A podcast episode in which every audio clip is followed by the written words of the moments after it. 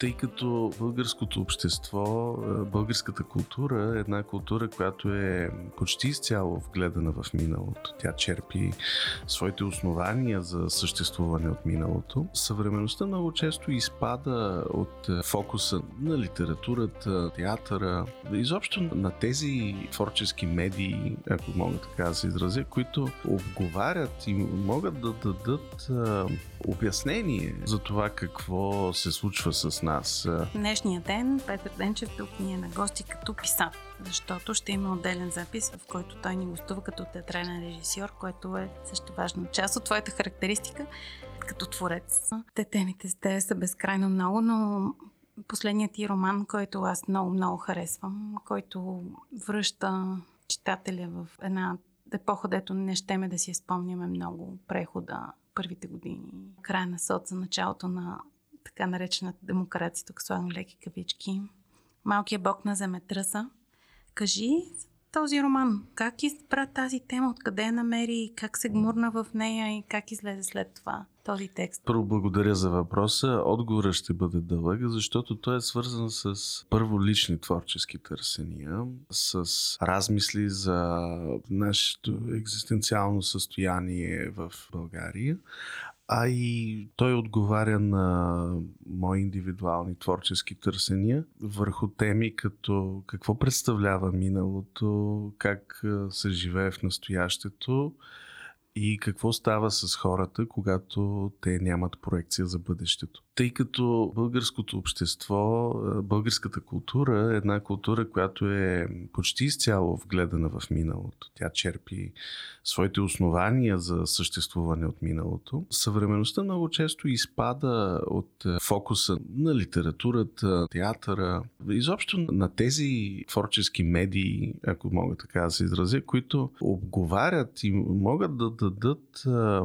обяснение за това какво се случва с нас. И поради това на мен ми се искаше да се включа в така един полифоничен разговор за това какво правим с нас сега. Една от основните теми на романа е страха. Как страха като феномен управлява човешките съдби, какви трансформации той приема в а, духовен смисъл, как той се материализира на психологическо ниво. Там има едни страници много силно посветени на клиничната депресия, на алиенацията, на ескейпизма, на желанието да изчезнеш от света, да не участваш в него. И също така, както впрочем представянето на книгата в Плодив професор Ина Пелева каза, има един друг страх, който цитирам буквално нейните думи, защото аз много харесах тя как формулира това. Има един друг страх, който не на всеки е даден. Това е страха от баналното, от посредственото, от това, че може би няма да дадеш в своя житейски път нещото, заради което си струва да, да си живял. И това е един много драматичен страх, който се подсилва от живеенето в една обществена структура, вгледана почти изцяло в миналото. И заради това този роман, потока на историята, преминава ретроспективно къде в фантазията, къде, в, къде реално в живота на, на неговите герои през различни трансформации на миналото и взаимоотношения с, с страха. И за това как промяната е нещо, което безкрайно трудно се случва в нас може и никога да не се случи. Тази тема всъщност не сме ли я срещали при тебе и в други интерпретации, разбира се, и в истории в минало време, и в Тихото слънце, които макар и доста различни жанрово, са пак вплетени в темата за страха, за, за мълчанието, за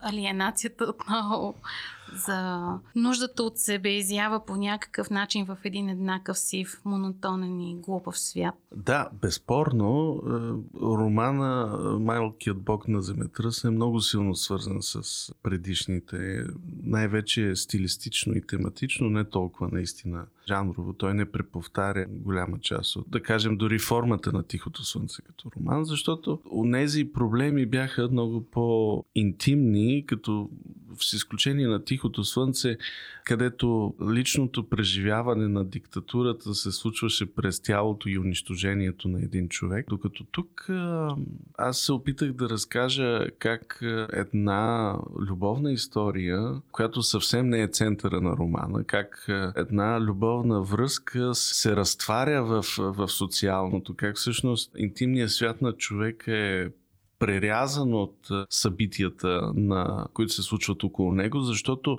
всъщност ние сме много по-силно свързани с всичко, което се случва около нас, отколкото си мислим. Тенденциозно охраняваме личния си живот и интимната сфера, провеждаме политика да ги отграничаваме, сякаш те съществуват независимо, но всяка една личност, аз дълбоко вярвам, е резултат от преноси, от потоци, които преминават през него него и остават да работят понякога без той да си дава сметка за това. Така както и една национална култура не е нещо самопородило се, а е резултат от преноси на влияния, на, на случки, на, на настроения.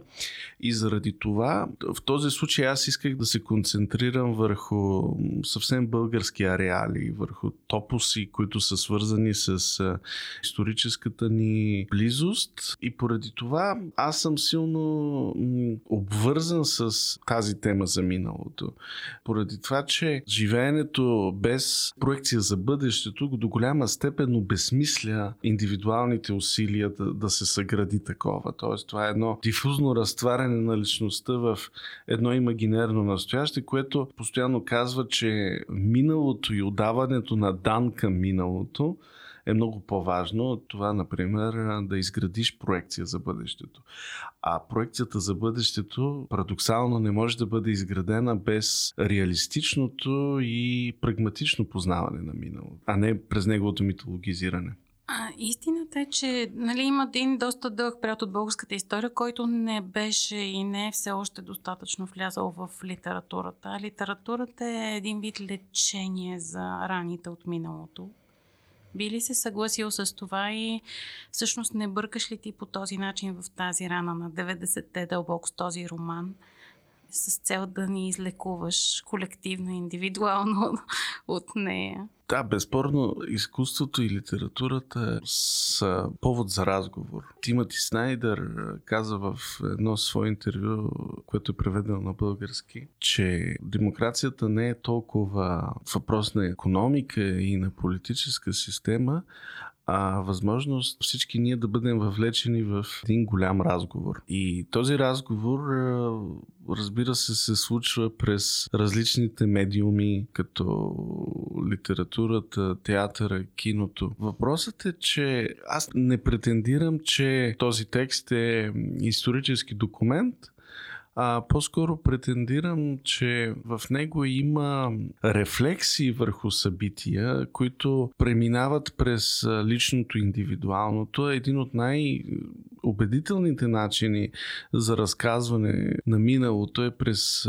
личната индивидуална история. И неизбежно от това проистичат много конфликтни точки, защото отвореността за разговор е една доста разговаща ситуация. Човек трябва да бъде способен да понесе чуждото мнение, а не да, да защитава своите позиции. Доста често пътуваш из Балканите и твориш различни места. С тебе сме водили преди разговори за България на картата на Европа, България на картите на Балканите, специално в литературно отношение, в литературен контекст в този случай. Има ли раздвижване на българската сцена, литературна конкретно, от твоя поглед? Доколко литературата, съвременната, която се ражда, помага на това общество да върви напред, да се огледа, да, да мине на крачка напред. Чисто практически развитие на българската литературна сцена през последните 20 22-3 години има изключително. Защото ако направим е, сравнение за, кажем, дори в е, средата на 90-те, в края на 90-те беше почти парадоксално невъзможно да се говори за български роман, той да бъде обект на читателски интерес, е, той да бъде пазарен хит, ако искаме дори. В този смисъл появиха се много автори, които се утвърдиха, някои от тях станаха реално величини в българската литература. Някои от тях имат много добра експозиция в Европа, като Георги Господинов.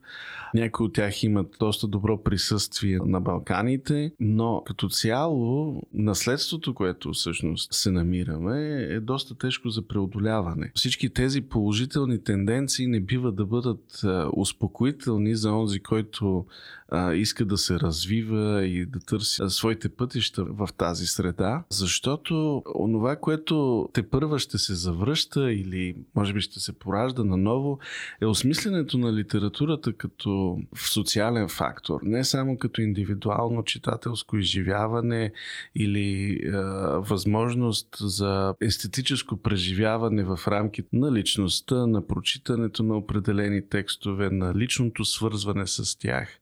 Има една доста голяма разлика между, да кажем, бившите югославски страни и България. Тъй като Югославия не е преживял нормативната естетика на соцреализма поради скъсването на взаимоотношенията между Тито и Сталин, там много кратко има нормативна естетика, западните влияния и връзките с западния свят, дори по времето на тоталитарните години на, на Югославия, са изключително отворени към Запад за влияние. И това оказва много благотворно влияние върху читателската култура, върху издателската култура, върху начина на писане и не случайно, дори в Македония, в Северна Македония, която има кратка и спорна културна история в днешно съвремие от наша гледна точка, се говори много често за генерации от писатели, за генерации от читатели, за поколенчески разлики, за това как се възприемат проблемите на социалното, как те проникват, как глобалното оказва влияние на локалното. Едни процеси, за които тук също се говори, но тяхното тяхното обговаряне често не надскача академично. Не надскача един тесен кръг от изследователи. Тук, да кажем, писателите трудно се разпознават като колеги, като част от едно общо движение, като генерация, а, докато това много лесно може да бъде видяно в Сърбия или в Харватия, в Словения да кажем, авторите, които са преживели разпада на Югославия, независимо от коя страна на малките национални държави, които се създадоха, всъщност споделят една обща идентичност културна на наследство, на възприятия. А това цялото липсва тук, така ли? Категорично ли липсва или тук там има някакви проявления?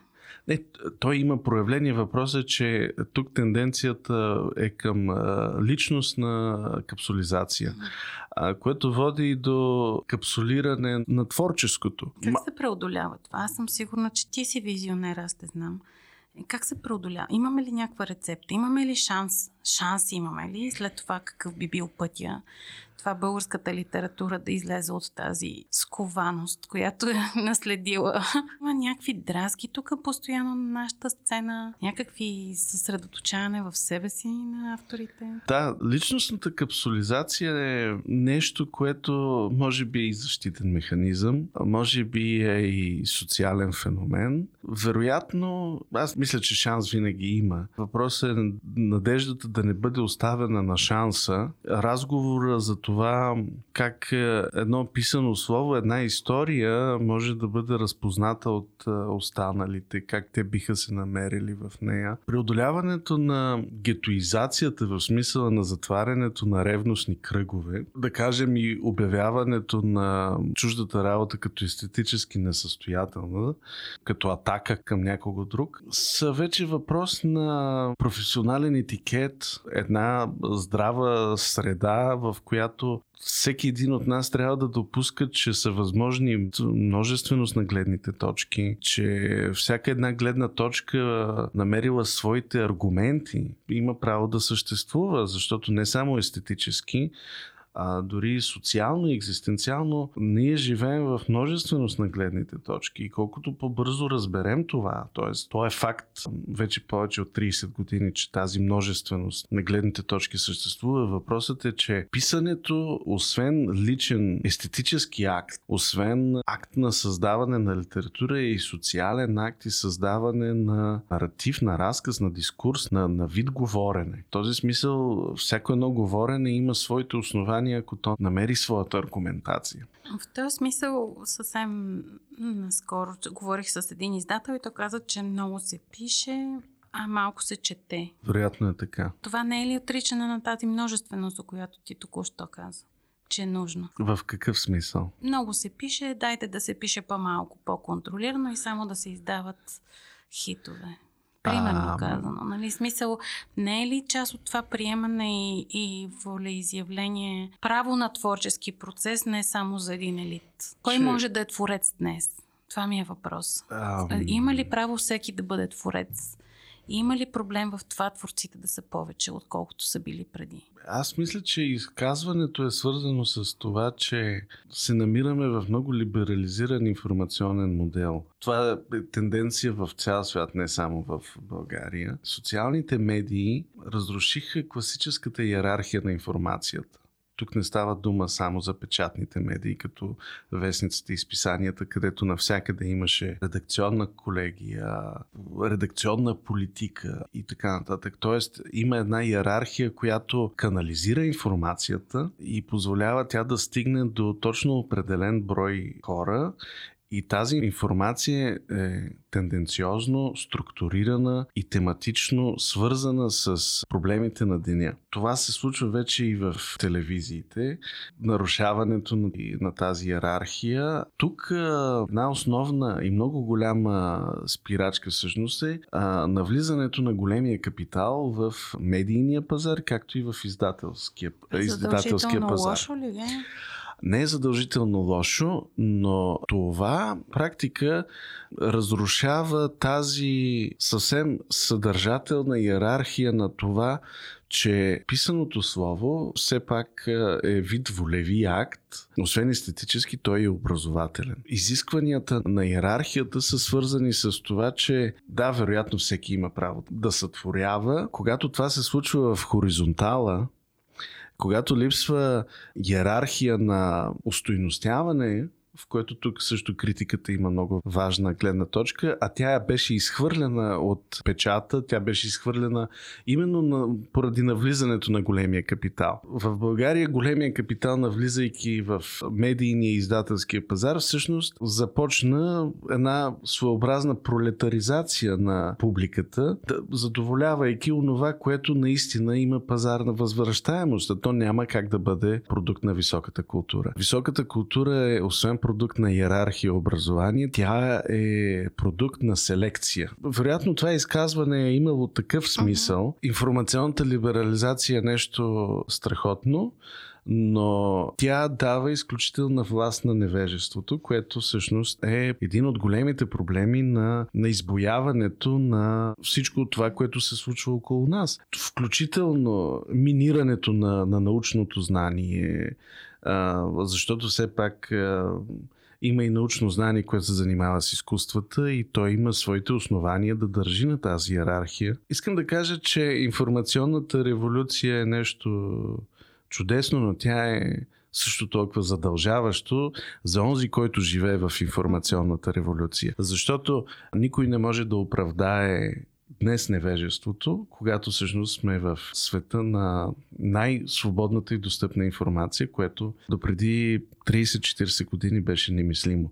И в този смисъл аз тук искам да направя една вметка. България преди 89-та година беше изключително етноцентрирана и културно затворена страна. Чужди влияния много трудно се появяваха. 90-те години заради економическия хаос бяха също нещо подобно, поне в в масов смисъл. Имаше много културни дефицити, които обаче пиратството успя да навакса много сериозно. Този смисъл тук има една, без да изразявам симпатии към пиратството, имаше един положителен дан на, на, на пиратството през тези години, защото то успя да ни даде и музика, и кино, които дори финансово нямахме достъп през тези години. Добре, а всъщност тази цялата работа не е ли е световна тенденция с а, намаляването на критиката, въобще променяне смисъла и на авторското право и тази хоризонталност на изкуството с това, че нали, естествено много повече творци биха могли днес да се изявят предвид, че имат интернет и могат да споделят там творчеството си. Да, това е световна тенденция, но... Тоест не е типично българско нещо, дето да си кажем, тук пак сме много зле. Не, това е много ясно изговорена тенденция, която има своите както противодействия, така и опити за, за инструментализирането на това какъв да бъде механизма, по който иерархията да съществува. Защото пълната хоризонталност на обществена структура е една крайно левичарска идея. Лявото винаги се опитва да, да разруши съществуващите иерархии, смятащи за оковаващи. Рядко предлага нова иерархия. В този смисъл е много важен баланса на това какво от една иерархия бива изхвърлено изхвърлено и какво бива съхранено. Защото големият хаотичен проблем на, на нашето общество в един либерален свят е, че ние прилагаме либерални норми, към дейности, които не подлежат на либерализация, каквото образованието. Защото сме говорили с тебе много пъти за образованието. Не, не само образованието, че... а и здравеопазването, uh-huh. армията. Това са иерархически структури, в които хоризонталата е невъзможна. Прилагането на, на либерални механизми на, да кажем, на финансиране и на организация на образованието са фатални, по мои лични наблюдения, специално за нашата културна среда. За да се върнем отново към литературата, откъдето тръгнахме и да видим нали, какво може да направи образованието за литературата, какво трябва, знам, че ти имаш силна гледна точка в това отношение, да направи днес образованието, за да има литература утре. Аз мисля, че трябва националния канон да бъде преосмислен е, в обучението по литература. А, второ, трябва... Тоест да падне Иван Вазов подигото от... Не, Или? не, то трябва да бъде изучавано в контекст. Добре, защото иначе не става ясно. А, не, не, не, аз, аз мисля, че понеже в България съществува ниска читателска култура и когато един ученик попадне в училище и започне да изучава националния канон, той започва да смята, че литературата започва от Иван Вазов. И свършва. А Иван Вазов е един изключителен автор в своя контекст, в интуицията си за българското и българите, той трябва да бъде изучаван в този си контекст. И изключително много харесвам Чичовци. Аз мисля, че това е едно от най-проникновените вазови произведения, но също така не мисля, че трябва да бъдат пренебрегвани автори като Антон Страшимиров, да бъде по-силно застъпен а, Светослав Минков. И по някакъв начин този български авангард, който се е развивал между 20-те и 30-те години, да получи достатъчна чуваемост. Също така литературата от времето на социализма също трябва да бъде въведена в обучение в контекст, като бъдат правени съвсем ясни исторически паралели какво се случва в останалата част от света. Без това да е задължително обременяващо като знание, да бъде преподавано в някакъв гматичен смисъл. И другото нещо, което е изключително според мен необходимо, е младите хора да бъдат научавани да се изразяват чрез текст. Те да пишат за себе си и да изразяват себе си чрез текст, защото това е една от най-първичните форми на няма безписмени култури. Безписмените култури и цивилизации изчезват много бързо. Историята била свидетел на много такива. Тоест, възпитаването на словесната култура не е свързано само с познаването на литературната история, е свързано и с възпитаването на рефлекси за себе изразяване чрез слово, защото един човек може да не тръгне в посока на професионалното си развитие като автор, не е задължително всеки да бъде автор. Писмената култура е свързана с структурирането на мисълта и с структурирането на личността. Във всяка една професионална дейност на човек му се налага да описва различни ситуации под различни форми. И точността на употреба на, на словото е част от това структуриране. Надявам се, че не се изразих прекалено сложно. Не, не, горе-долу стана ясно. Съвсем последно за финал, някакси да, да обобщим целият разговор. В едно изречение, сигурно ще е трудно. Всеки, който не е чел малкия бог на заметра, за какво да направи сега? Нека да го прочете, без това да е задължително. Ако има желание да погледне чужда перспектива, а не тази на собствения си живот, защото любопитството към изкуството е всъщност любопитство към чуждата перспектива, към това, което другите виждат. Успя. да го кажеш накратко. Много ти благодаря. Мисля, че с това сме готови. Мерси за това благодаря. гостуване. И успех нататък. Ако този епизод ви хареса, знаете, че още интервюта от нашия подкаст можете да чуете в нашия фид или ако се абонирате, направете го още сега. Подкаста ни се казва Artcast и ако ви харесва това, което чувате, искате да ни подкрепите, можете да го направите по няколко начина. Единият е да станете наш патрон в Patreon, можете да ни намерите там като Artcast или да видите линка в описанието на епизода. Можете да оставите ревю за подкаста, направете го задължително и разбира се, разкажете на своите приятели за нас. Това също ще ни помогне. Във всеки случай, благодарим, че ни слушаш. Аз съм Жустин, редактор е Енея Вородецки, а този подкаст е продукция на Procasters. Благодаря ви!